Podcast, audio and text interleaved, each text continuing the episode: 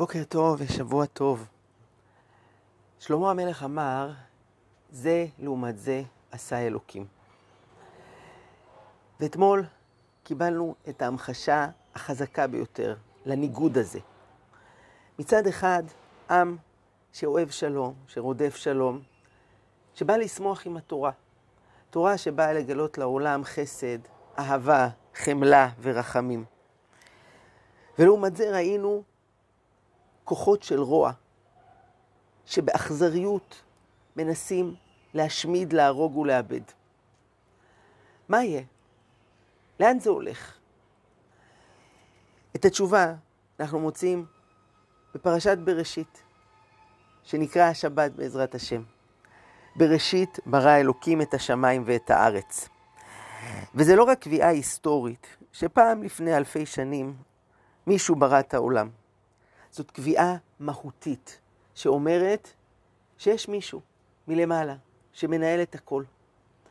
ולמציאות יש כיוון ומגמה ומטרה. ועם ישראל הוא עם שיש לו זיכרון מעולה. והוא יודע בדיוק מאין באנו, מה עברנו ולאן אנחנו הולכים. כמה פרעה ונבוכדנצר וטיטוס צלחנו בהיסטוריה. כמה עמדו עלינו לכלותנו, אבל הקדוש ברוך הוא הצילנו מידם. הם נותרו בספרי ההיסטוריה, ועם ישראל חי וקיים. אנחנו נמצאים בימים קשים. עוד יהיה זמן לעשות חשבון נפש ולהפיק לקחים על הדבר הנורא שקרה. אנחנו נבכה על ההרוגים, אנחנו נחזק, נטפל בפצועים. אבל כרגע מרחפים באוויר הרבה סימני שאלה. מה יהיה עכשיו? כמה זמן זה ייקח? אין לנו תשובות לכל השאלות כרגע. אבל לעומת כל סימני השאלה, יש גם סימני קריאה, ואנחנו צריכים להישען עליהם.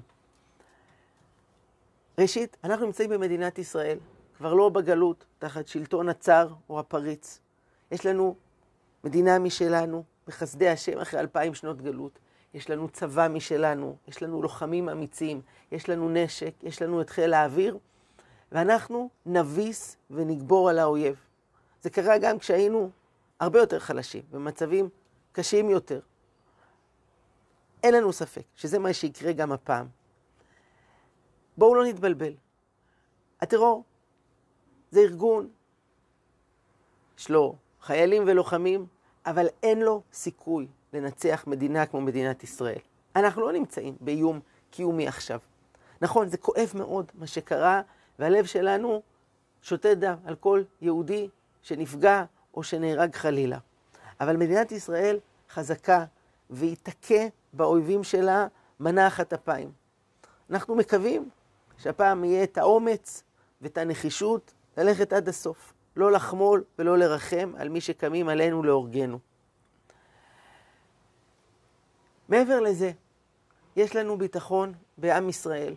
כל מי שהטיל ספק אחרי מה שהיה בשנה האחרונה עם הוויכוחים, הקרע בעם, והיו אפילו אמירות חמורות על מלחמת אחים חלילה, אנחנו רואים שברגע האמת עם ישראל מתגלה בגדולתו. באחדותו. כולנו מבינים, כן רפורמה, לא רפורמה, זה זוטות. הדבר החשוב באמת, אנחנו עם אחד, נשמה אחת, אנשים אחים אנחנו, ואין לנו ארץ אחרת. וראיתם, אתמול כל ארגוני המחאה הודיעו, הם שמים בצד, משביתים את כל ההפגנות, וכולם נרתמים כאיש אחד בלב אחד לצאת ולהילחם למען עם ישראל והגנת ישראל.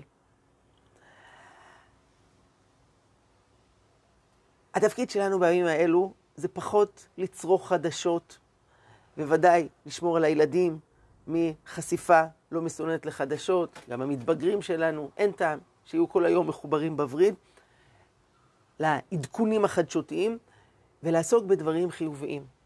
להרבות בתפילה, הכל כל יעקב, יש כוח אדיר בתפילה של עם ישראל ובתפילה של ילדים. היום ב-12, בעזרת השם, נערוך משדר גדול לילדים, גם לתפילה וגם להתחזקות ביחד. לחשוב מה אנחנו יכולים לעשות למען כאלה שמגויסים, למען הפצועים, לחזק את המשפחות, להגיש סיוע במה שאפשר. אני רוצה רק להזכיר דבר אחרון. אם תזכרו שנייה, מה היה רק לפני שלוש שנים? המגפה העולמית, הקורונה, הרגשנו שאנחנו חיים בתוך איזשהו סיוט. אי אפשר לצאת מהבית, כל העולם השתנה, מה יהיה הסוף, איזה חיים נוראים נקלענו אליהם. ותראו, עברו שלוש שנים, ואנחנו צריכים לפשפש בזיכרון כדי להעלות מה בדיוק היה אז. ברוך השם, התגברנו ויצאנו מזה, ובעזרת השם נעבור גם את המשבר הנוכחי, ועם ישראל יצא ממנו כשידו על העליונה.